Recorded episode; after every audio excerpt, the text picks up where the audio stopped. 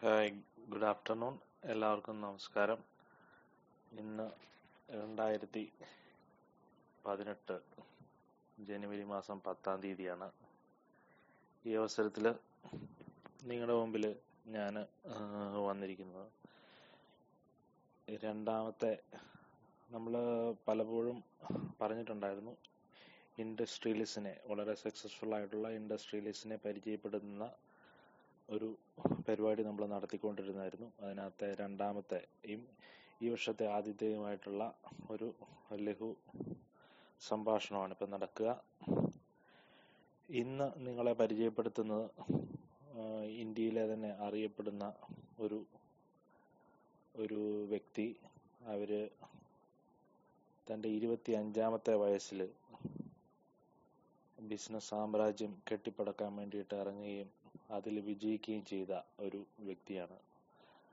അവരുടെ പേരാണ് ഡോക്ടർ കിരൺ മസുംദാർ ഷാ. അങ്ങനെ പറഞ്ഞു കഴിഞ്ഞാൽ ചിലപ്പോൾ നിങ്ങൾക്ക് ഇത് ആരാന്ന് മനസ്സിലാകില്ല പേര് കേട്ട് കഴിഞ്ഞാൽ കിരൺ എന്നൊക്കെ പറയുമ്പോൾ ആണാണോ എന്നും ചിലപ്പോൾ ചിലർ ചിന്തിക്കും. അറിയത്തില്ലാത്തവർ. അപ്പോൾ ഇതൊരു മഹത് വ്യക്തിയാണ്. മഹതിയാണ്. ഇവർ ഇവർ ഇവരുടെ പ്രസ്ഥാനം എന്ന് പറയുന്നത് ബയോകോൺ എല്ലാവർക്കും അറിയാവുന്ന ബയോകോൺ എന്ന് പറഞ്ഞ കമ്പനിയുടെ M D doctor Kiran Mazumdar Shaw എന്ന് പറയുന്ന ആളാണ്.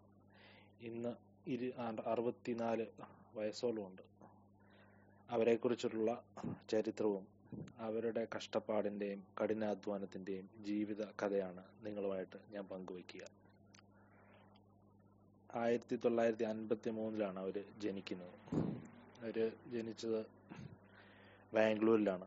ബാംഗ്ലൂരിലെ ഒരു ഗുജറാത്തി ഫാമിലി. അന്ന് ഗുജറാത്തി ഫാമിലി ആയിട്ടുള്ള രാസേന്ദ്രയും യാമിനി എന്ന് പറയുന്ന ദമ്പതികളുടെ മൂത്ത മകളായിട്ടാണ് ഈ കിരൺ മസുന്ദാർ ഷാ ജനിക്കുന്നത് ഈ ഫാദറിന് ഇവരുടെ ഫാദറിന് നമ്മുടെ യുണൈറ്റഡ് ബിവറേജസിലെ ബ്രൂവർ ആയിരുന്നു അവിടുത്തെ ബ്രൂ മാസ്റ്റർ ആയിരുന്നു ഇന്ത്യയിലെ അന്നത്തെ കാലത്തെ one of the oldest brew masters ആയിരുന്നു ഈ പറയുന്ന കിരൺ മസുംദാർ ഷായുടെ ഫാദർ ഫാദർ. അപ്പൊ അദ്ദേഹത്തിന്റെ ഒരു വലിയ സ്വപ്നം എന്ന് പറഞ്ഞു കഴിഞ്ഞിട്ടുണ്ടെങ്കിൽ മകളാണേലും മകനാണേലും ഒരേപോലെ തന്നെ കാണുന്നു. ഒരേപോലെ തന്നെ അവരെ രണ്ടുപേരും വളരാൻ അനുവദിക്കുന്ന ഒരു വ്യക്തിത്വത്തിന് ഉടമയായിരുന്നു ഈ കിരണിന്റെ ഫാദർ അദ്ദേഹം ഒരു വളരെ എന്താ അഡ്വാൻസ്ഡ് ആയിട്ട് ചിന്തിക്കുകയും ആ ഓർത്തഡോക്സ് ഇന്ത്യൻ കൺസെപ്റ്റിൽ നിന്നൊക്കെ മാറി വളരെ അഡ്വാൻസ് ആയിട്ട് നല്ല പുരോഗമന ആശയത്തിൽ ചിന്തിക്കുകയും അതുപോലെ തന്നെ മക്കളെ വളർത്തിക്കൊണ്ട് വരുന്നകയും ചെയ്യുന്ന ഒരു വ്യക്തിയായിരുന്നു. അങ്ങനെ വളർത്തിക്കൊണ്ട് വരുന്ന സമയത്ത് ഡിഗ്രിയുടെ സമയ ആയപ്പോഴത്തേക്കും she was very fascinated with science വളരെ സയൻസിനോടുള്ള വളരെ ഒരു ഡെഡിക്കേഷനും സയൻസിലെ ഒരു ഒരു പാഷനുമായിരുന്നു ഈ കിരൺ. അങ്ങനെ അവർ ഒരു ഡോക്ടർ എന്നുള്ള ആഗ്രഹത്തോടു കൂടി പഠിക്കുകയും എന്നാൽ ഡോക്ടർ ആകാൻ സാധിക്കാതെ വരികയും ചെയ്തു. അതോടെ അതുകൊണ്ട് തന്നെ അവർ ബി എസ് സി സുവോളജി എടുത്ത് മദ്രാ ബാംഗ്ലൂർ യൂണിവേഴ്സിറ്റിയിൽ നിന്ന് ബി എസ് സി സുവോളജി കഴിഞ്ഞ ഉടനെ തന്നെ അവർ ഈ സുവോളജി ഗ്രാജുവേഷൻ കഴിഞ്ഞു കഴിഞ്ഞു കഴിഞ്ഞപ്പോൾ തന്നെ എന്ത് ചെയ്യണമെന്നറിയാതെ ഇങ്ങനെ ഒരു സ്റ്റക്കപ്പായി നിൽക്കുന്ന സമയത്ത് അദ്ദേഹം അതിന്റെ ഫാദർ പറഞ്ഞു ഓക്കെ നിങ്ങൾക്ക് എന്തുകൊണ്ട് എന്റെ ഞാൻ ചെയ്യുന്നത് പോലെ ഒരു ബ്രൂ മാസ്റ്റർ ആയിക്കൂടാ? ഇതൊരു നല്ല ജോലിയാണ്. ഇത് ആണുങ്ങളുടെ ജോലി മാത്രമല്ല പെണ്ണുങ്ങൾക്ക് ഇത് ചെയ്യാൻ സാധിക്കും.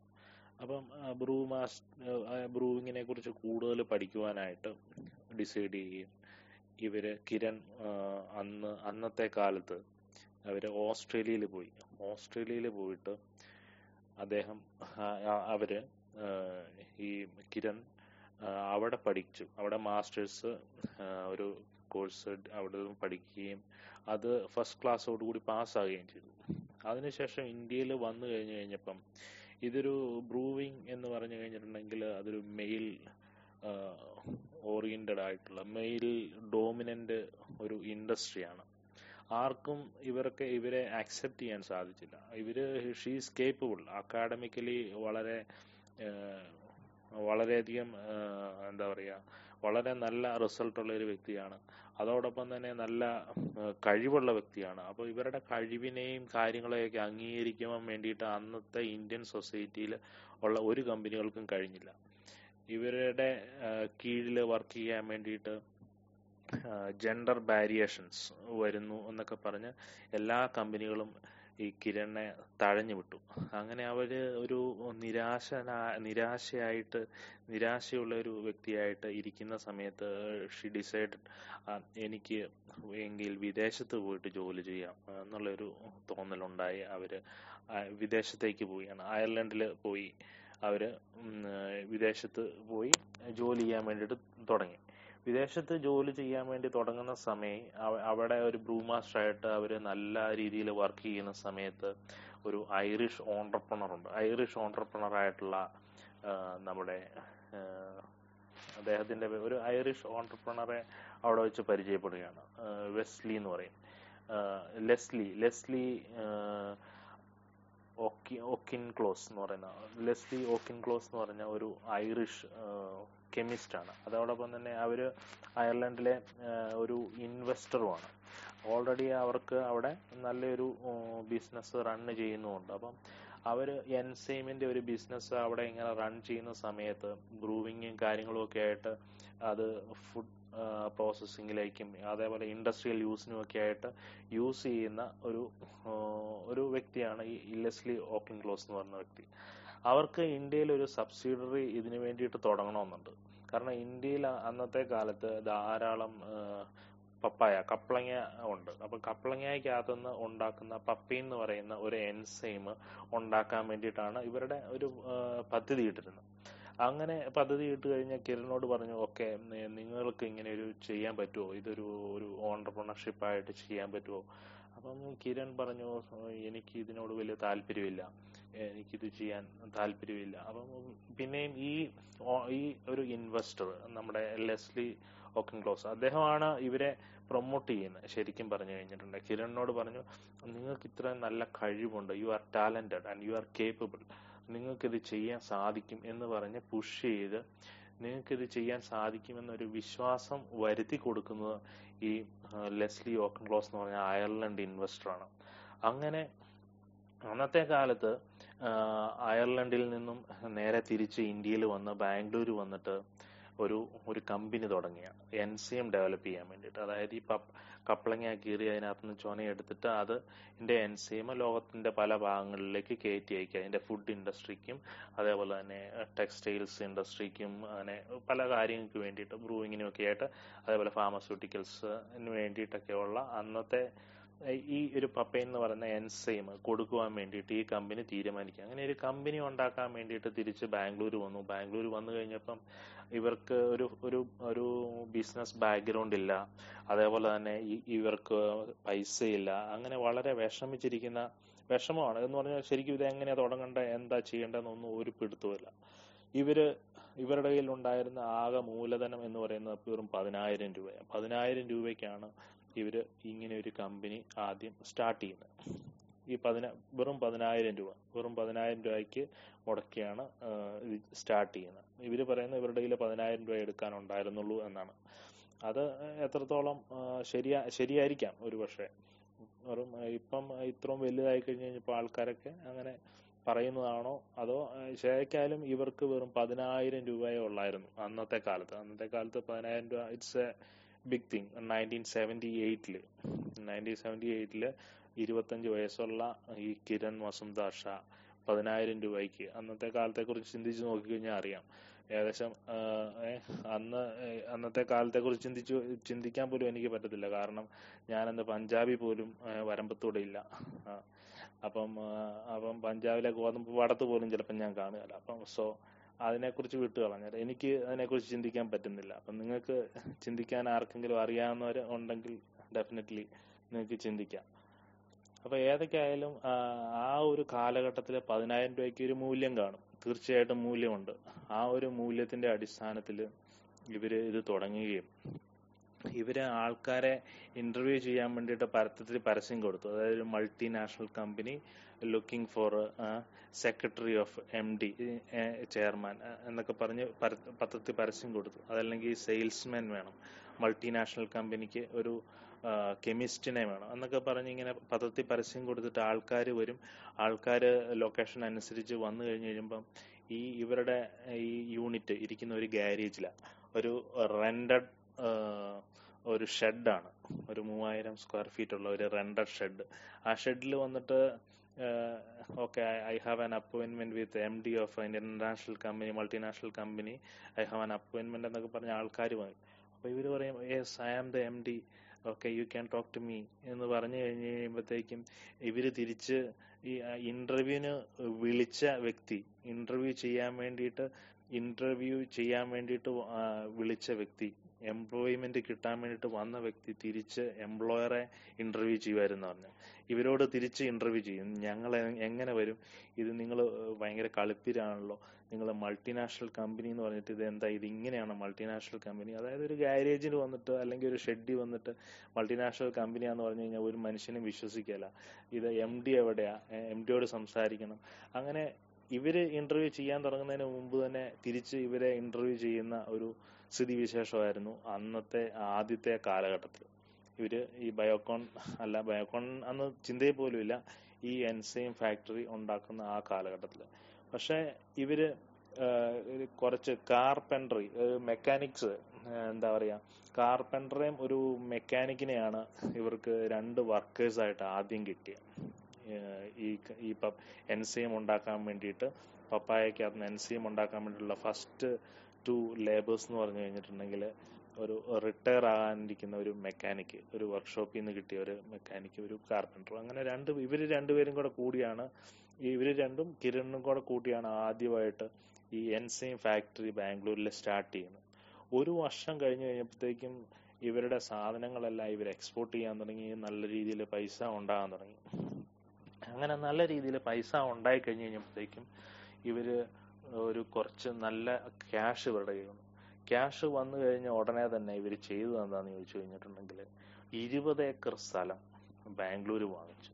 ഇരുപത് ഇരുപത് ഏക്കർ സ്ഥലം. ഈ ഇരുപത് ഏക്കർ ഒരു വർഷം കഴിഞ്ഞ് കഴിഞ്ഞപ്പോഴത്തേക്കുമാണ് പൈസ കാരണം ഇതെല്ലാം എക്സ്പോർട്ട് ചെയ്തു. അന്നേരത്തേക്കും ഇവർക്ക് ഒരു കോൺഫിഡൻസ് ആയി ഇത് ചെയ്യാൻ പറ്റും എന്നുള്ള രീതിയിൽ. ഇവരാദ്യം ചെയ്തത് ഇരുപത് ഏക്കർ സ്ഥലം ബാംഗ്ലൂർ വാങ്ങിക്കുകയാണ് ചെയ്തത്. ഇരുവേക്കർ സ്ഥലം ബാംഗ്ലൂർ വാങ്ങിച്ചു കഴിഞ്ഞപ്പോഴത്തേക്കും ബാക്കിയുള്ള എല്ലാവരും പറഞ്ഞു ഇവരുടെ വീട്ടിലുള്ള എല്ലാവരും പറഞ്ഞു വെറും അഞ്ച് സെന്റ് സ്ഥലം പോലും വേണ്ട നിനക്ക് ഈ പണി നടത്താൻ വേണ്ടിയിട്ട്. പിന്നെ നീ എന്നെ കാണാനാ ഈ ഇരുപത് ഏക്കർ ഈ കാട് പിടിച്ചു കിടക്കുന്ന സ്ഥലം വാങ്ങിക്കുന്നതെന്ന് ചോദിച്ചു. അപ്പൊ അവർ പറഞ്ഞു എനിക്കിപ്പോ പൈസ ഉണ്ട്. അത് അന്ന് അന്നത്തെ ചിന്ത നോക്കണം അവരുടെ ഒരു ഒരു ഇരുപത് ഏക്കർ സ്ഥലം ആദ്യത്തെ വർഷത്തെ പ്രോഫിറ്റ് കിട്ടിക്കഴിഞ്ഞാൽ വാങ്ങിക്കുക. അതായത് സ്വന്തം കച്ചവടത്തിന് ഈ പരി ഇത് നടത്താൻ വേണ്ടിയിട്ട് വെറും ഒരു പത്ത് സെന്റ് സ്ഥലം പോലും വേണ്ടാത്ത ഒരു സമയമാണ്. ആ സമയത്താണ് ഇരുപത് ഏക്കർ സ്ഥലവും വാങ്ങിച്ചിട്ട് ഇവരുടെ ഒരു വിഷൻ ഇവരുടെ ഫ്യൂച്ചർ എക്സ്പാൻഷനെ കുറിച്ചുള്ള വിഷൻ ഇരുപത് ഏക്കർ സ്ഥലം വാങ്ങിക്കുക. അങ്ങനെ ഇരുപത് ഏക്കർ സ്ഥലം വാങ്ങിച്ച് ഏതൊക്കെയായാലും ഇവർ അടുത്ത സ്റ്റേജിലേക്ക് കടന്നു. അടുത്ത സ്റ്റേജിലേക്ക് കടന്നു കഴിഞ്ഞു കഴിഞ്ഞപ്പോഴത്തേക്കും ഇവർക്ക് എക്സ്പാൻഷൻ പ്ലാൻ ഉണ്ടായി. എക്സ്പാൻഷൻ പ്ലാന്റെ സമയത്ത് ഈ ബയോടെക്നോളജിയെ കുറിച്ചും കാര്യങ്ങളും ഒക്കെ വിശദീകരിക്കുന്ന സമയത്ത് ഒരു മനുഷ്യനും ഇതെന്താ കാര്യമെന്ന് മനസ്സിലാക്കാൻ പറ്റുന്നില്ല. അപ്പൊ ഈ ശരിക്കും ശരിക്കും പറഞ്ഞു കഴിഞ്ഞിട്ടുണ്ടെങ്കിൽ ഈ ബയോടെക്നോളജി എന്ന് പറഞ്ഞു കഴിഞ്ഞിട്ടുണ്ടെങ്കിൽ ഈ ബ്രൂവിങ് ബ്രൂ ഇവർ ബ്രൂവിങ് ആണല്ലോ പഠിച്ചത്. ഈ ബ്രൂവിങ് എന്ന് പറഞ്ഞു കഴിഞ്ഞാൽ നമ്മുടെ പച്ച മലയാളത്തിൽ പറഞ്ഞു കഴിഞ്ഞാൽ നമ്മുടെ സോമരസായനം ഉണ്ടാക്കുന്ന വാറ്റ് എന്ന് പറഞ്ഞ പരിപാടി. ഈ ഈ ഈ സംഭവമാണ് ലോകത്തിലെ തന്നെ ഏറ്റവും പഴക്കം ചെന്ന ബയോടെക്നോളജി.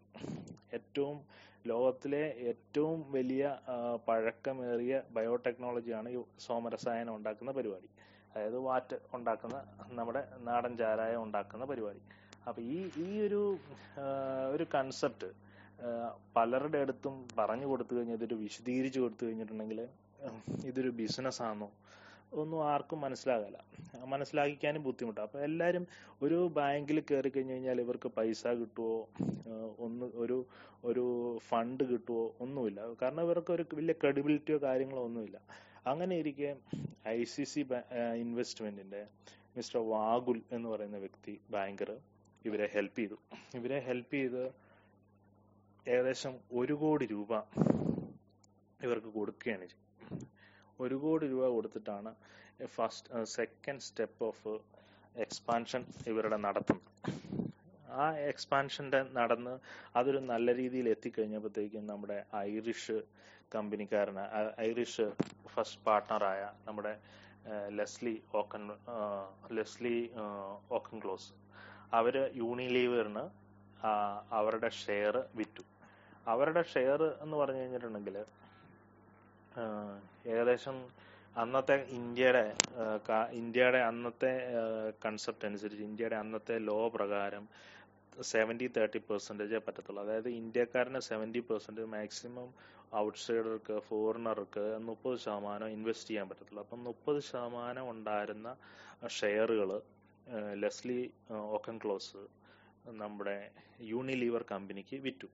ഈ യൂണിലീവർ കമ്പനി അന്നത്തെ യൂണിലീവർ എന്ന് പറഞ്ഞു കഴിഞ്ഞാൽ നമുക്ക് എല്ലാവർക്കും അറിയാം ഡച്ചസ് ബ്രിട്ടീഷ് ബ്രാൻഡ് ആണ് അവർ അവർ ആ ബ്രാൻഡ് ഓൾട്ടായിട്ടുള്ള അത്രയും വലിയൊരു കമ്പനി ഒരു ഇന്റർനാഷണൽ കമ്പനി ഈ ഈ ചെറിയ എൻസൈം ഫാക്ടറിയിലേക്ക് വരികയും ഈ മാനുഫാക്ചറിങ് യൂണിറ്റിലേക്ക് വരികയും അവരുടെ ടെക്നോളജിയും കാര്യങ്ങളും ഒക്കെ ഇതിനകത്ത് കൊണ്ടുവരികയും അവരുടെ ക്വാളിറ്റി ഇതിനകത്ത് കൊണ്ടുവരികയും ചെയ്തു കഴിഞ്ഞപ്പോഴത്തേക്കും കിരൺ മസുന്ദാർക്കും ഷായ്ക്കും ഒരു ഒരു നല്ല ഒരു ഒരു ഒരു പൊട്ടൻഷ്യൽ കിട്ടി. അവർക്കും എന്താ പറയുക ഒരു മുന്നോട്ടുള്ള ആ ഒരു എന്താ ചെയ്യേണ്ടത് എങ്ങനെ ചെയ്യണം എന്നുള്ള രീതിയിൽ അവർക്കും ഒരു വിഷൻ കിട്ടി.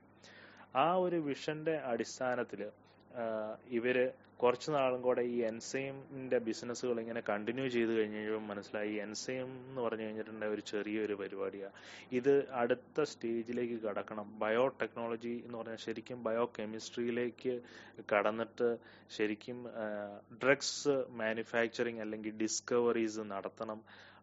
ഫാർമസ്യൂട്ടിക്കൽ മാനുഫാക്ചറിങ്ങിലേക്ക് പോകണം എന്നുള്ള ഒരു രീതിയിലേക്കാണ്. അപ്പോൾ അതിന് ഒരു വലിയൊരു ക്യാപിറ്റൽ ആവശ്യമാണ്. വലിയൊരു ക്യാപിറ്റൽ ഫണ്ട് ആവശ്യമാണ്. അങ്ങനെ ക്യാപിറ്റൽ ഫണ്ട് റേസ് ചെയ്യാൻ വേണ്ടിയിട്ട് തീരുമാനിക്കുകയും നമ്മുടെ നാരായണമൂർത്തി സാർ ഇൻഫോസിസിന്റെ നാരായണമൂർത്തി സാറിനെ കാണുകയും ചെയ്തു. അപ്പോൾ നാരായണ അന്ന് ബാംഗ്ലൂരാണ് ഇവർ ആ നാരായണമൂർത്തി എന്ന് പറഞ്ഞു കഴിഞ്ഞിട്ടുള്ള വ്യക്തി ആ ഒരു കാലഘട്ടത്തിൽ നയന്റീസിൽ ഇൻഫോസിസ് കൊണ്ടുവരികയും അത് പിന്നെ ഒരു ഇൻഫോസിസിന്റെ ഐ പി ഒ ആരും ശ്രദ്ധിക്കപ്പെട്ടിട്ടില്ല. എന്നാൽ പോലും ആ കമ്പനി പിന്നീട് കൈവരിച്ച വളർച്ചയും കാര്യങ്ങളും ഒക്കെ നമുക്ക് എല്ലാവർക്കും അറിയാം. അപ്പം ഐ പി ഒയിലേക്ക് കടക്കാൻ വേണ്ടിയിട്ട് അന്ന് ഏറ്റവും ദ ബെസ്റ്റ് പേഴ്സൺ എന്ന് പറഞ്ഞു കഴിഞ്ഞാൽ കൺസൾട്ട് ചെയ്യാൻ പറ്റുന്നതെന്ന് പറഞ്ഞ ബാംഗ്ലൂർ നാരായണ മൂർച്ച മൂർത്തി നാരായണ മൂർത്തി ചെന്ന് കാണുകയും നാരായണമൂർത്തി പറഞ്ഞു ഒരു എട്ട് വർഷം നിങ്ങളുടെ ബാലൻസ് ഷീറ്റ് പോസിറ്റീവായിട്ട് കാണിക്കണം. എന്നാൽ മാത്രമേ ഐ പി ഒയിലേക്ക് വന്നിട്ട് കാര്യമുള്ളൂ. That will be the first stage നിങ്ങളുടെ ഐ പി ഒക്ക് വരാനുള്ള ഏറ്റവും മിനിമം ആയിട്ടുള്ള ഒരു ഇതായിരിക്കും എന്ന് പറഞ്ഞു. അപ്പോൾ അങ്ങനെ അവർ വെയിറ്റ് ചെയ്തിട്ട് ആണ് ഈ I P O I P O ബയോകോണിന്റെ I P O കൊണ്ടുവരിക. അപ്പോൾ എട്ട് വർഷത്തെ ബാലൻസ് ഷീറ്റും കാര്യങ്ങളും എല്ലാം ഫോർമാലിറ്റീസ് എല്ലാം പ്ലാൻ ചെയ്ത്. അപ്പോൾ അങ്ങനെ ബയോകോണിന്റെ ഐ പി ഒ ലിസ്റ്റ് ചെയ്യുക.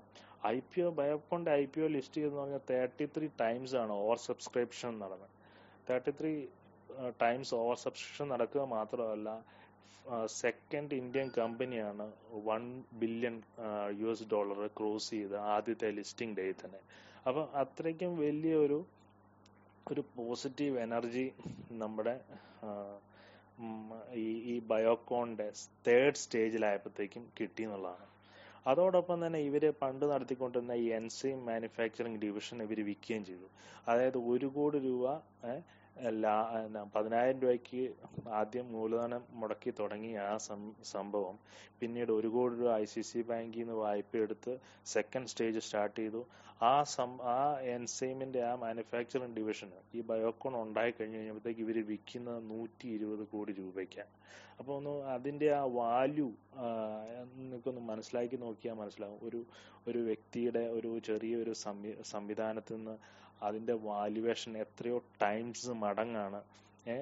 വർദ്ധിച്ചിരുന്നത്. ഒരു കോടി രൂപയിൽ നിന്ന് നൂറ്റി ഇരുപത് കോടി രൂപയിലേക്ക്. അപ്പൊ എത്ര ടൈംസ് വർദ്ധിച്ചെന്ന് നോക്കിക്കഴിഞ്ഞ് കഴിഞ്ഞാൽ നിങ്ങൾക്ക് മനസ്സിലാവും. ആ ഒരു വാല്യുവേഷൻ ഏഹ് അപ്പൊ അതാണ് ബിസിനസ് എന്ന് പറഞ്ഞ ഒരു ഒരു സംഭവത്തെ കുറിച്ച് പറഞ്ഞു വന്നു കഴിഞ്ഞാൽ പിന്നീട് ഇവരുടെ ബയോകോണിന്റെ കാര്യം സക്സസ് ആയി. അപ്പോൾ ഈ ബയോകോൺ പോലെയുള്ള ഒരു വാല്യൂ ഉള്ള ഒരു കമ്പനി ഇത്രയും ഓറിയന്റഡ് ആയിട്ടുള്ള ഒരു മാനേജ്മെന്റ് ഉണ്ടെന്ന് മനസ്സിലായിക്കൊണ്ടാണ് നമ്മുടെ ഓറഞ്ചു സാറിനെ പോലെയുള്ള ആളുകളൊക്കെ അതിനകത്ത് ഇൻവെസ്റ്റ് ചെയ്ത് അന്നത്തെ കാലത്ത് തന്നെ. കാരണം ഡെഫിനറ്റ്ലി പുള്ളിക്ക് അറിയാമായിരുന്നു ഇതൊരു വാല്യൂ ബൈയിങ് ആണെന്ന്. അപ്പോൾ എത്രയോ ടൈംസ് ഉണ്ടാക്കാൻ പറ്റി. അപ്പോൾ കാരണം ബയോകോൺ എന്ന് പറഞ്ഞു കഴിഞ്ഞിട്ടുണ്ടെങ്കിൽ ഇന്നും ഏഷ്യയിലെ ഏറ്റവും ഏറ്റവും വലിയ ഇൻസുലിൻ മാനുഫാക്ചേഴ്സ് ആണ് ബയോകോൺ ഏഷ്യയിലെ ഏഷ്യയിലെ ഏറ്റവും വലിയ ഇൻസുലിൻ മാനുഫാക്ചേഴ്സ് ആണ് ബയോകോൺ. ഈ കിരൺ മസുന്ദ ഷായുടെ ഒരു വിഷനായിരുന്നു ഈ അഫോർഡബിൾ ആയിട്ടുള്ള മരുന്ന് എല്ലാവരിലേക്കും എത്തിക്കുക എന്നുള്ളത്. അതുകൊണ്ട് തന്നെയാണ് അവർ ഈ ബയോകോൺ അവർ ഡോക്ടറാകാൻ ആഗ്രഹിച്ചു നടന്നില്ല എന്നാൽ പോലും ഡോക്ടേഴ്സിനോട് കൂടി പരിചയപ്പെടുകയും കാര്യങ്ങളെ കുറിച്ച് മനസ്സിലാക്കുകയും ചെയ്ത കാരണമാണ് ഇവർ ഈ അടുത്ത തേർഡ് സ്റ്റേജിലേക്കായിട്ട് ഫാർമസ്യൂട്ടിക്കൽ ഇൻഡസ്ട്രിയിൽ കൊണ്ടുവരികയും ഈ ഇൻസുലിൻ ഇൻസുലിനാണ് അവരുടെ ഒരു മെയിൻ ആയിട്ടുള്ള ഇൻസുലിൻ ഉൽപാദനം ഇൻസുലിൻ ഏഷ്യയിലെ ഏറ്റവും വലിയ ഇൻസുലിൻ മാനുഫാക്ചേഴ്സ് ആണ് ഇന്ന് ബയോകോൺ അതോടൊപ്പം തന്നെ ഇവർക്ക് വേറൊരു കമ്പനി ഉള്ളത് വേറെ രണ്ട് കമ്പനി ഉണ്ടായിരുന്നു. ക്ലിൻജൻസൺ എന്ന് പറയുന്നതും സിഞ്ചൻ എന്ന് പറയുന്ന ഒരു കമ്പനി ഉണ്ടായിരുന്നു. ആ ഒരു രണ്ട് കമ്പനികളും കൂടെ ഒന്നായി. ഇപ്പം സിഞ്ചൻ എന്ന് പറയുന്ന ഒരു ഒരേ ഒരു കമ്പനിയേ ഉള്ളൂ. ആ കമ്പനിയുടെ പരിപാടി എന്താണെന്ന് ചോദിച്ചു കഴിഞ്ഞാൽ അങ്ങനെ ഇന്ത്യയിലെ തന്നെ ഇത് അത് ഇന്ത്യയിലെ തന്നെ ഒരു ഒരു ഒരു പ്രത്യേകതരം നട ഒരു കമ്പനിയാണ്. ഒരു പ്രത്യേകതയുള്ള ഒരു കമ്പനിയാണ്. അതിന് ശരിക്കും പറഞ്ഞു കഴിഞ്ഞാൽ പിയർ കമ്പനികൾ പോലും ഇല്ല. സിഞ്ചൻ എന്ന് പറയുന്ന കമ്പനിക്ക് അവർ ലോകത്തിലുള്ള ഡ്രഗ്സ് മാനുഫാക്ചറിങ് എന്റെ കമ്പനികളുടെ വേറെ കമ്പനികൾക്ക് വേണ്ടിയിട്ട് റിസർച്ച് നടത്തുകയും ആ റിസർച്ച് ഡെവലപ്മെന്റ്സ് ക്ലിനിക്കൽ സ്റ്റേജ് കടത്തി ഡിസ്കവറി സ്റ്റേജിൽ കൂടെ കടത്തി കൊമേഴ്ഷ്യൽ മാനുഫാക്ചറിംഗിലേക്ക് എത്തിക്കുന്ന ഏകദേശം ഒരു പത്ത് വർഷം നടക്കുന്ന പ്രോസസ്സിങ് നടത്തുന്ന കോൺട്രാക്ട് മാനുഫാക്ചറിംഗ് എന്ന് പറയുന്ന ഒരു പരിപാടിയാണ്. ശരിക്കും പറഞ്ഞു കഴിഞ്ഞാൽ ലേബർ സപ്ലൈ പോലത്തെ അതിന്റെ ഒരു ഒരു കൺസെപ്റ്റാണ് എന്ന് പറഞ്ഞു കഴിഞ്ഞാൽ എനിക്ക് ചെയ്യാൻ അറിയത്തില്ലാത്ത കാര്യം ഞാൻ നമ്മൾ വേറൊരാളെ ഏൽപ്പിച്ച് അവിടത്തെ കൊണ്ട് ചെയ്യിപ്പിക്കുന്നു. കാരണം അമേരിക്കയിൽ ഒരു ഒരു സയന്റിസ്റ്റിന് ഒരു ഡോക്ടേഴ്സിന് ഏകദേശം പത്ത് മുപ്പത് ലക്ഷം രൂപ കൊടുക്കണം. ഒരു ഒരു ഒരു മാസത്തെ ഇതെന്ന് പറഞ്ഞു കഴിഞ്ഞിട്ടുണ്ട്. ഒരു എന്താ പറയുക ഒരു ഒരു ഒരു ഒരു വർഷം അല്ലെങ്കിൽ ഒരു മാസം അമേരിക്കയിൽ ജോ ഫാർമസ്യൂട്ടിക്കൽ കമ്പനിയിൽ ജോലി ചെയ്തു കഴിഞ്ഞിട്ടുണ്ടെങ്കിൽ ഒരു പതിനഞ്ച് ലക്ഷം രൂപ ഒരു ശാസ്ത്രജ്ഞന് കൊടുക്കേണ്ട വരും ഒരു ഡോക്ടർക്ക്. അതേസമയം ഇന്ത്യയിൽ വന്നു കഴിയുമ്പോഴത്തേക്കും ഇതേ ജോലി ഒരു കെമിസ്റ്റ് സിഞ്ചന് ചെയ്യുമ്പം മൂന്ന് ലക്ഷം രൂപ തൊട്ട് നാല് ലക്ഷം രൂപ കൊടുത്താൽ മതി. അപ്പോൾ ആ ഡിഫറൻസ് ആണ് ശരിക്കും പറഞ്ഞാൽ ഇന്ത്യയിൽ ഇങ്ങനത്തെ ജോലികൾ വരാൻ വേണ്ടിയിട്ട് കോൺട്രാക്ട് മാനുഫാക്ചറിങ് വരാൻ വേണ്ടിയിട്ടുള്ള കാരണം ഈ ബി പി ഒക്കെ പോലെ തന്നെ. അപ്പൊ അതിനകത്ത് ഇന്ന് ഇന്ത്യയിലുള്ളതിലെ നമ്പർ വൺ കമ്പനിയാണ് സിഞ്ചൻ. ഈ ഈ കോൺട്രാക്ട് മാനുഫാക്ചറിങ് അല്ലെങ്കിൽ customised research organisation C R O business ചെയ്യുന്നതിൽ പക്ക നമ്പർ വൺ കമ്പനി എന്ന് പറഞ്ഞു കഴിഞ്ഞാൽ ഇപ്പോൾ ഇന്നുള്ളതിൽ ഈ സിഞ്ചെന്ന് മാത്രം പറഞ്ഞ കമ്പനി ഉള്ളൂ.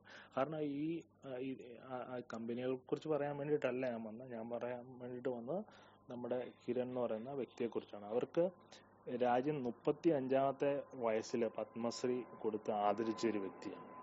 മുപ്പത്തി അഞ്ചാമത്തെ വയസ്സിൽ അപ്പം മനസ്സിലാക്കാൻ പറ്റും എത്രത്തോളം കോൺട്രിബ്യൂഷൻ ആണ് ഇന്ത്യൻ രാജ്യത്തിന് വേണ്ടിയിട്ട് അവർ നടത്തിയിട്ടുള്ളതെന്ന് അതോടൊപ്പം തന്നെ ഇവർ ഒരു ഹോസ്പിറ്റൽ നടത്തുന്നുണ്ട്. അതായത് കിരൺ മസ് Mazumdar Shaw cancer research centre എന്ന് പറഞ്ഞ ഒരു ഒരു ഹോസ്പിറ്റൽ അത് ബാംഗ്ലൂരുള്ള ആയിരത്തി നാനൂറ് ബെഡുകളുള്ള ഒരു ഹോസ്പിറ്റലാണ് ചെറിയ തീരെ ചെറിയ ഹോസ്പിറ്റലൊന്നുമല്ല വളരെ വലിയൊരു ഹോസ്പിറ്റലാണ്. ക്യാൻസറിന്റെ റിസർച്ചും അതേപോലെ തന്നെ ട്രീറ്റ്മെന്റും നടത്തുന്ന ഒരു കം ഒരു ഒരു ഹോസ്പിറ്റൽ. നമ്മുടെ ദേവി ഷെഡ്ഡി എന്ന് പറയുന്ന ഉണ്ടല്ലോ നാരായണ ഹൃദയാലയുടെ ഒക്കെ പുള്ളിയുടെ ഒരു പാർട്ട്ണർ പുള്ളിക്കും ഒരു പാർട്ട്ണർഷിപ്പ് ഈ ഒരു ക്യാൻസർ റിസർച്ച് സെന്ററിനകത്ത് ഉണ്ടെന്നാണ് പറയുന്നത് ഉണ്ട്. അവർ അവർ ഒന്നിച്ചുള്ള ഒരു കമ്പൈൻഡ് ആയിട്ടുള്ള ഒരു ആക്ഷനാണിത് പിന്നെ വന്നിട്ട് കർണാടകയിൽ ഹെൽത്ത് ഇൻഷുറൻസ് ആരോഗ്യശ്രീ എന്ന് പറയുന്ന ഹെൽത്ത് ഇൻഷുറൻസ് നടപ്പാക്കാൻ വേണ്ടിയിട്ട് ഈ കിരൺ മസുന്ദാർ ഷാ ഒത്തിരി കാര്യങ്ങൾ ചെയ്തിട്ടുണ്ട്. അതോടൊപ്പം തന്നെ പിന്നെ ഇവർ വന്നിട്ട് ഈ ബയോകോണിൽ ബയോകോണിൽ ഇത്ര വലിയൊരു സക്സസ് ആയി ഇത്ര വലിയൊരു ബിഗ് സ്റ്റോറി ആയി കഴിഞ്ഞു കഴിഞ്ഞപ്പോഴത്തേക്ക് ആൾക്കാർ ഒത്തിരി ആൾക്കാർ ബയോടെക്നോളജി പഠിക്കാൻ പോകാൻ തുടങ്ങി. അപ്പോൾ ഇവർക്കൊക്കെ ജോലി കൊടുക്കാൻ വേണ്ടിയിട്ട് ഇവർ ഒരു ഒരു സ്റ്റാർട്ടപ്പ് ഒരു സ്റ്റാർട്ടപ്പ് അല്ല ഒരു ഒരു എന്താ പറയുക ഒരു മോൾ ഒരു മോൾഡ് ചെയ്തെടുക്കുന്ന ഒരു അക്കാഡമി ഇവർക്ക് തുടങ്ങി. ബയോകോൺ അക്കാഡമി എന്ന് പറയുന്ന ഒരു സംവിധാനം. അങ്ങനെ ഈ ബയോകോൺ അക്കാഡമി കാലിഫോർണിയയിലുള്ള ഒരു ഒരു പ്രശസ്തമായ ഇൻസ്റ്റിറ്റ്യൂട്ടും കൂടെ ചേർന്നിട്ടാണ് ഈ ബയോകോൺ അക്കാഡമിയിലെ ഈ ഒരു ക്രാഷ് കോഴ്സ് അല്ലെങ്കിൽ ഒരു ഒരു പ്രോഗ്രാമോ ഒരു കരിയർ ഓറിയന്റഡ് ആയിട്ടുള്ള ഒരു സിലബസ് നടത്തിക്കൊണ്ട് ഇന്നൊരു കോഴ്സ് റൺ ചെയ്യുന്നുണ്ട്. അത് അവിടെ പഠിക്കുന്ന എല്ലാ കുട്ടികൾക്കും നല്ല പ്ലേസ്മെന്റും ഈ ബയോകോൺ അക്കാഡമി തന്നെ കൊടുക്കുന്നുമുണ്ട്. അപ്പം ഹയർ സ്റ്റഡീസിലൊക്കെ സയൻസ് സുവോളജി ഒക്കെ കഴിഞ്ഞ വ്യക്തികൾ അല്ലെങ്കിൽ ബയോടെക് ബയോ കെമിസ്ട്രി കഴിഞ്ഞ ആൾക്കാർക്ക് ഈ ഒരു ഇൻസ്റ്റിറ്റ്യൂട്ടിൽ ചെന്നിട്ട് ഈ ഒരു അക്കാഡമിയിൽ ചെന്നിട്ട് ഒരു കോഴ്സ് ചെയ്ത് കഴിഞ്ഞിട്ടുണ്ടെങ്കിൽ വളരെ നല്ല പ്ലേസ്മെന്റും അവർ ഓഫർ ചെയ്യുന്നുണ്ട്. അതും കിരൺ മസുംദാർ ഷായുടെ ഒരു നല്ലൊരു വ്യക്തമായിട്ടുള്ള ഒരു പ്ലാൻ ആയിരുന്നു. പിന്നെ ഇവരെ കുറിച്ച് പറഞ്ഞു കഴിഞ്ഞിട്ടുണ്ടെങ്കിൽ ഇവർക്ക് മക്കളില്ല. കാരണം എന്താന്ന് ചോദിച്ചു കഴിഞ്ഞിട്ടുണ്ടെങ്കിൽ മാരിയേജ് എന്ന് പറഞ്ഞിട്ടുണ്ടെങ്കിൽ വളരെ താമസിച്ചു അവർ മാരേജ് ചെയ്ത്. മാരേജ് ചെയ്ത സമയം മാരേജ് ചെയ്തത് ഒരു ഒരു സ്കോട്ട്ലൻഡുകാരനെ സ്കോട്ട്ലൻഡുകാരനായിട്ടുള്ള ജോൺ ഷോ എന്ന് പറയുന്ന ആൾ. അങ്ങനെയാണ് ഇവരുടെ ഈ പേര് ഷോ എന്ന് പറഞ്ഞു കഴിഞ്ഞു കഴിഞ്ഞാൽ നമ്മുടെ കിരൺ മസുംദാർ ഷാ എന്ന് പറഞ്ഞു കഴിഞ്ഞാൽ ആ ഒരു ഷാ അല്ല നമ്മുടെ ഈ എന്താ പറയാ ഷാകളുണ്ടല്ലോ നമ്മുടെ ഷാജി ഈ നമ്മുടെ ബി ജെ പിയുടെ നമ്മുടെ അമിത് ഷാ. അമിത് ഷാ എന്ന് പറയുന്ന ആ ഒരു ഷാ അല്ല ഞാൻ ഉദ്ദേശിച്ചത്. ഇത് S H A W Shaw എന്ന് പറയുന്ന ഒരു ഇതാണ്. അത് ഒരു ഐറിഷ് പേരാണ്. ഐറിഷ് സർനെയിം ആണ് ജോൺ ഷാ എന്ന് പറയുന്ന വ്യക്തിയുടെ. ജോൺ ഷാ എന്ന് പറയുന്ന വ്യക്തി മധുര കോട്ടക്സിന്റെ ടെക്സ്റ്റൈൽസ് ചെയർമാൻ ആയിരുന്നു. ആ വ്യക്തിയാണ് ഇവരെ ഏഞ്ചൽ ഫണ്ടിങ് ചെയ്യാൻ വേണ്ടിയിട്ട്. അപ്പം അവർ പണ്ട് തൊട്ട് പരിചയപ്പെട്ടു. അങ്ങനെ സ്കോട്ട്ലൻഡിൽ നിന്നുള്ള ആ ഒരു വ്യക്തി ആ ജോൺ ഷാ എന്ന് പറയുന്ന വ്യക്തി ഏകദേശം ഇരുപത് ലക്ഷം രൂപയാണ് ഈ ബയോ ബയോകോൺ ഉണ്ടാക്കുന്ന സമയത്ത് ഇൻവെസ്റ്റ് ചെയ്ത് ബയോകോണിന്റെ ആദ്യ സമയത്ത് ഇൻവെസ്റ്റ് ചെയ്ത്. പുള്ളിയുടെ ലണ്ടനിലുണ്ടായിരുന്ന വീട് വിറ്റുകയും അതോടൊപ്പം തന്നെ ഇന്ത്യയിൽ മധുര കോട്ടക്സിൽ വർക്ക് ചെയ്തുകൊണ്ടിരുന്ന സമയത്തെ എല്ലാവിധ പൈസയും എടുത്തിട്ട് നയന്റീൻ സെവന്റി നയനിലോ നയന്റീൻ എയ്റ്റി നയനിലോ അങ്ങാണ്ട് ആണ് ഇവർ തേർഡ് സ്റ്റേജിൽ ഇവർക്ക് ബയോകോണിന്റെ അതായത് എൻസൈമിൽ നിന്ന് മാറി അടുത്ത സ്റ്റേജിലേക്ക് വരുന്ന സമയത്ത് ഇവർ ഇൻവെസ്റ്റ് ചെയ്ത്. ഈ ജോൺ ഷാ എന്ന് പറയുന്ന വ്യക്തി അവരുടെ ഫിയാൻസി ആയിരുന്ന കിരണിന് വേണ്ടിയിട്ട് ഇൻവെസ്റ്റ് ചെയ്തത്. ആ ഒരു ഇൻവെസ്റ്റ്മെന്റ് അന്ന് ഇവർ ചെയ്ത പാർട്ട്ണർഷിപ്പാണ് ഇന്ന് ഇപ്പോൾ അറിയപ്പെടുന്ന നമ്മളെല്ലാരും അറിയപ്പെടുന്ന ഈ ബയോകോണും സിഞ്ചിനുമായിട്ട് വലിയ വികസിച്ച് വന്ന കമ്പനി. ഇന്ന് രണ്ടായിരത്തി പതിനേഴിൽ അയർലൻഡ് എന്താ പറയാ സ്കോട്ട്ലൻഡിലെയും ഒരു വലിയ ബില്യനറാണ് ഈ ഈ കിരൺ മസുംദാർ ഷായും ജോൺ ഷായും പറയുന്ന ഇവർ ഫാമിലി. കാരണം ഇവർ ബേസിക്കലി മറ്റേ പുള്ളി സ്കോട്ട്ലൻഡുകാരനായത് കാരണം ഇവർ ഇവിടെ എത്ര ഓരോ പ്രാവശ്യം മില്ല് ഈ എന്താ പറയാ ഷെയർ ഷെയറിൽ മാർക്കറ്റിൽ ഇവരുടെ പൈസ കൂടുന്നതിനനുസരിച്ച് ഇവരുടെ അസറ്റ് കൂടുന്നതിനനുസരിച്ച് അവരുടെ രാജ്യത്ത് ഇവർ ബില്യനർ ആയിക്കൊണ്ടിരിക്കുക അപ്പം സ്കോട്ട്ലൻഡിലും ഇവർ one of the richest people ആണ്. അവർ വിരലിലെണ്ണാവുന്ന ആൾക്കാരാണ്. അതും അത് ഈ ജോൺ ഷായെ കൂടി കൂട്ടിയില്ല എങ്കിൽ പോലും ഫോബസിന്റെ മാഗസിനിലും അതേപോലെ തന്നെ പവർഫുൾ ആയിട്ടുള്ള ഒരു നൂറ് പേരുടെ ലിസ്റ്റ് എടുത്തു കഴിഞ്ഞാൽ പല പല പ്രാവശ്യം പല പല വർഷങ്ങളിൽ നമ്മുടെ ഈ കിരൺ മസുംദാർ ഷാ ലിസ്റ്റ് ചെയ്യപ്പെട്ടിട്ടുള്ള ആളാണ് ഫോബ്സ് മാഗസീനിലൊക്കെ അപ്പം ഇവർ ഒരു സാധാരണ ഒരു നമ്മളെല്ലാരെയും കാണുന്ന പോലത്തെ ഒരു വ്യക്തിയല്ല. വളരെ വലിയ ഒരു കോൺട്രിബ്യൂഷൻ ഇന്ത്യൻ സൊസൈറ്റിക്ക് വേണ്ടിയിട്ട് നൽകിയിട്ടുള്ള ഒരു വ്യക്തിത്വമാണ്. പിന്നെ ഇവരുടെ ഞാൻ നോക്കി കഴിഞ്ഞു കഴിഞ്ഞാൽ ഇതെല്ലാം എല്ലാം എല്ലാം കിട്ടി എല്ലാം ലഭിച്ചു. എന്നാൽ പോലും പുള്ളിക്കാരത്തിക്ക് റിഗ്രറ്റ് ചെയ്യേണ്ടി വരിക സമയത്ത് കല്യാണം കഴിക്കാതെ പോയതും കാരണം അതോടൊപ്പം തന്നെ പിള്ളേരെ കിട്ടാതെ വരികയും ചെയ്തതാണ്. കാരണം ഇവർക്ക് രണ്ടുപേർക്കും മക്കളില്ല. മക്കളില്ലാത്ത ഒരു ജീവിതം കുറച്ച് ബുദ്ധിമുട്ടായിരിക്കുമല്ലോ. അപ്പൊ അതുകൊണ്ട് ആ ഒരു ഇത് മാത്രമേ ഉള്ളൂ ഇവരെ സംബന്ധിച്ചിടത്തോളം. ബാക്കിയുള്ള എല്ലാ കാര്യങ്ങളും ഇവർക്ക് ദൈവം കൊടുത്തിട്ടുണ്ട്. ഈ ക്യാൻസർ സെന്റർ തുടങ്ങാനുള്ള ഒരു കാരണം തന്നെ ഇവരുടെ മദറിനും അതേപോലെ തന്നെ ഈ ജോൺ ഷായ്ക്കും ക്യാൻസർ ഉണ്ട് വ്യക്തികളായിരുന്നു. ഇവർ മദർ മരിച്ചുപോയി എന്ന് എനിക്ക് തോന്നുന്നു. മരിച്ചുപോയെന്ന് കറക്റ്റ് അറിയത്തില്ല. ഏതൊക്കെയാലും ക്യാൻസർ പേഷ്യൻസ് ആയിരുന്നു. മദറും അതേപോലെ തന്നെ ഹസ്ബൻഡും ഹസ്ബൻഡ് രക്ഷപ്പെട്ടു ക്യൂറായി മദറിന്റെ കാര്യം എനിക്കറിയത്തില്ല.